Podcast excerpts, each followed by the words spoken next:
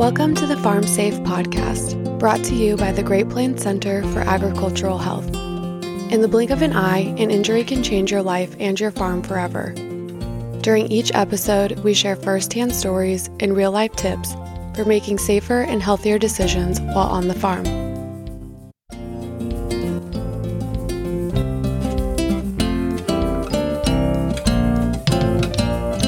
On this week's episode of the Farm Safe Podcast, we are going to continue the conversation on tractor safety. Today, we are going to dive into some safety tips for operating and maintaining tractors on the farm. Operator safety is a top priority in the design and construction of tractors. However, the operator has full responsibility for safe tractor operation. Prior to operating a tractor, it's important to become familiar with the machine, as well as any attached implements. This includes understanding each control, its location, and how it works, understanding how to immediately stop the tractor in case of emergency, and being aware that a machine should never be used unless it is properly maintained. The Telling the Story Project is a collaborative effort of several NIOSH-funded ag centers across the Midwest. We will share this link in the episode's resources. The Telling the Story Project features injury prevention messages that highlight personal stories and firsthand experiences of farmers, agricultural workers, family, and community members who have been impacted by injuries, fatalities, or close calls. Today we will share Brian's story to highlight his personal experience with making changes on his farm to improve safety of tractor operation. Brian Eagle and his wife Pam Fink run a diverse farm operation in Muscatine County, Iowa. Brian said that he thinks a lot about safety. In two thousand five, Eagle broke his tibia in a fall while dismounting his tractor. It was the second time he had broken that leg. Brian shared that he was baling soybean stubble and was disgusted because the baler plugged. He got off his tractor going, in his words, one hundred miles an hour. He climbed down the tractor the wrong way, face forward instead of backward, with three points of contact. His foot caught between the bottom two steps, and when he pivoted to step off, he fell backward and had nothing to grab to break his fall. Whenever he gets on or off a tractor now, he's facing it. That injury required surgery and titanium hardware to repair the bone breaks, and it put him out of commission for over six weeks. Since his fall, he's replaced the narrow steps on three of his five tractors with safety steps and grab rails. The steps he prefers for his older tractor are one-piece closed steps, which he finds to be the safest. An aftermarket service step mounted on his four twenty now gives him better access to the fuel tank and radiator. He's also made equipment and safety lighting upgrades as a result of roadway incidents when motorists struck his equipment in rear-end collisions or attempts to pass while he was making a left turn. He installed a wide auxiliary light bar to the back of his cab that extends beyond the sides of the baler to improve visibility of the tractor when he's pulling implements. With the addition of these swing-out lights, drivers on the road see two sets of flashers. His baler has lights and turn signals that coordinate with his tractors.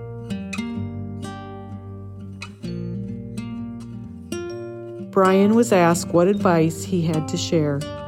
He said, "Think everything through before you do a job. It's the little things, everyday things you take for granted, that can go bad and get you hurt."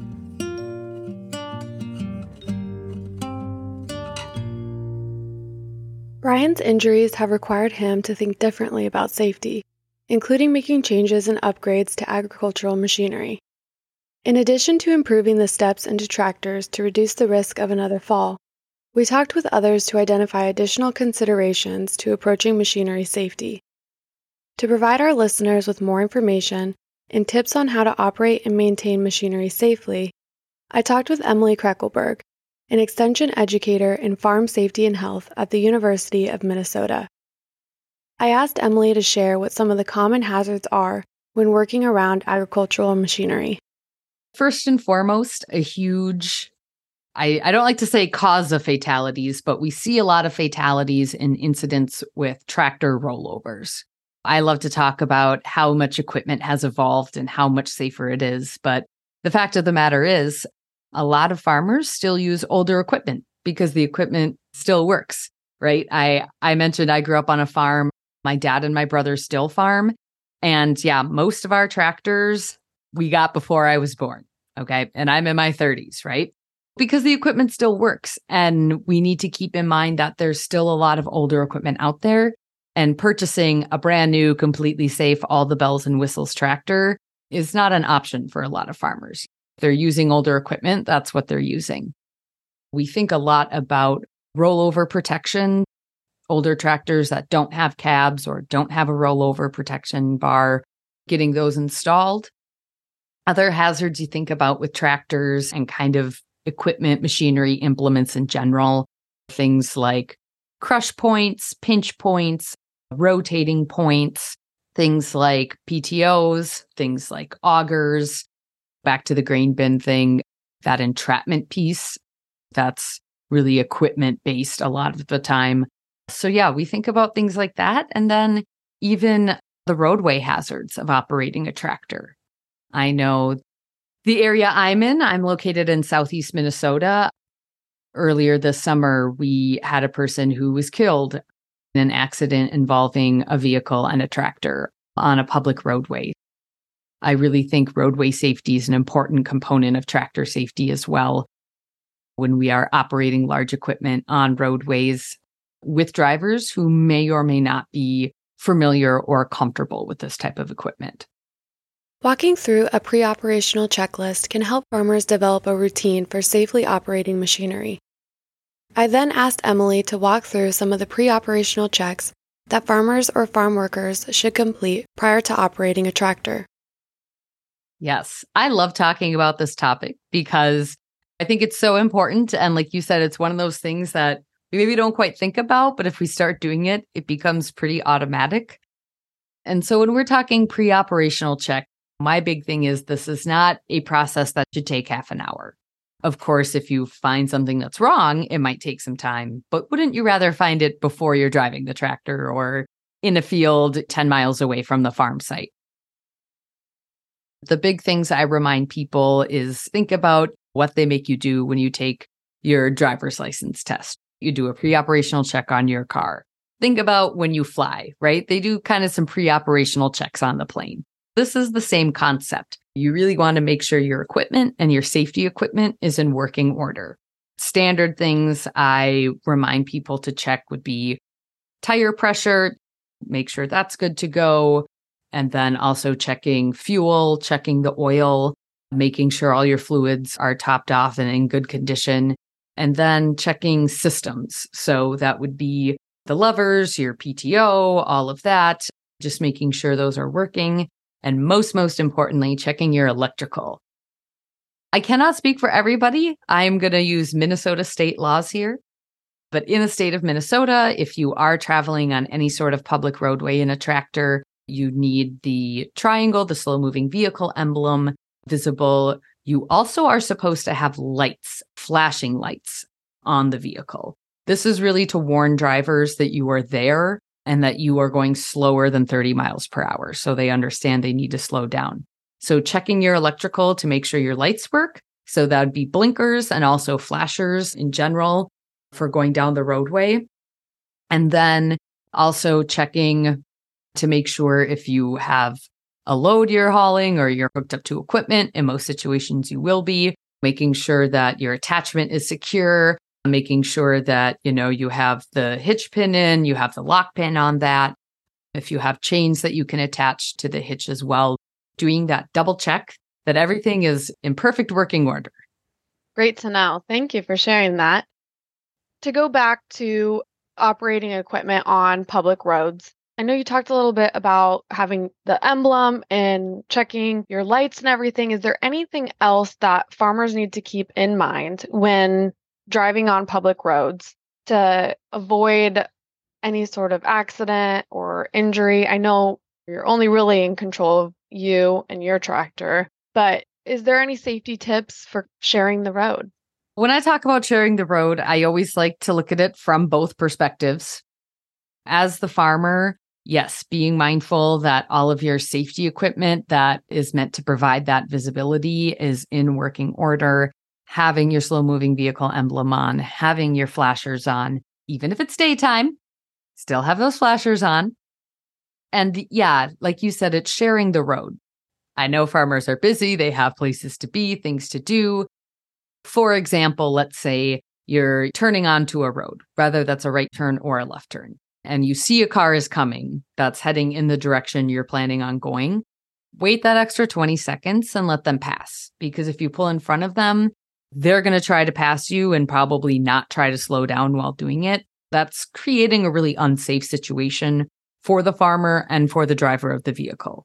Drivers of vehicles, again, I'm somebody, and Libby, I know you too. If you come across farm equipment on the road, you're probably like, oop, going on the brakes, getting really slow, going to check if it's safe to pass. If not, I'm just tucked in safe and sound right here. And just a reminder to drivers, and even if you are somebody who's familiar with farm equipment, it's always going to be moving slower than you realize. It's going to come up really fast. A lot of roadway accidents we see is vehicles rear-ending farm equipment, which to me is really an indicator that they're seeing it, but they're probably not slowing down fast enough because they don't realize these tractors are probably going half their speed or less. So they're going to reach them really quickly. So yeah, just being mindful, especially of that speed thing. If you're in a tractor and you need to make a turn and you see vehicles are coming, maybe wait, just let them kind of get going on their way. Everything you can do to kind of avoid that situation where vehicles need to pass, because that is where it gets dangerous, right? And obviously, farmers need to be on the roads too. They have every right to use them. They're public roadways, but we do need to be mindful of how we're sharing and mindful that equipment is large, is big. And for some people, they are not familiar with it and can be a little nerve-wracking, or they get a little scared around it too. I don't want to put all the responsibility on farmers, but I think there is some responsibility there to be a mindful user of that roadway for other drivers. The likelihood of operating a tractor safely can be increased by following the safety advice in this episode and in the resources provided. Additionally, it is important to read the operator's manual and conduct a daily maintenance check on the machinery and implements you plan to use. Whether you have been farming for fifty years or fifty days, by inspecting your tractor prior to operating it, you could avoid costly repairs, downtime, and frustration. Always check to see if the tank is filled to the appropriate level. Potential problems can be identified by routinely checking the oil level as well.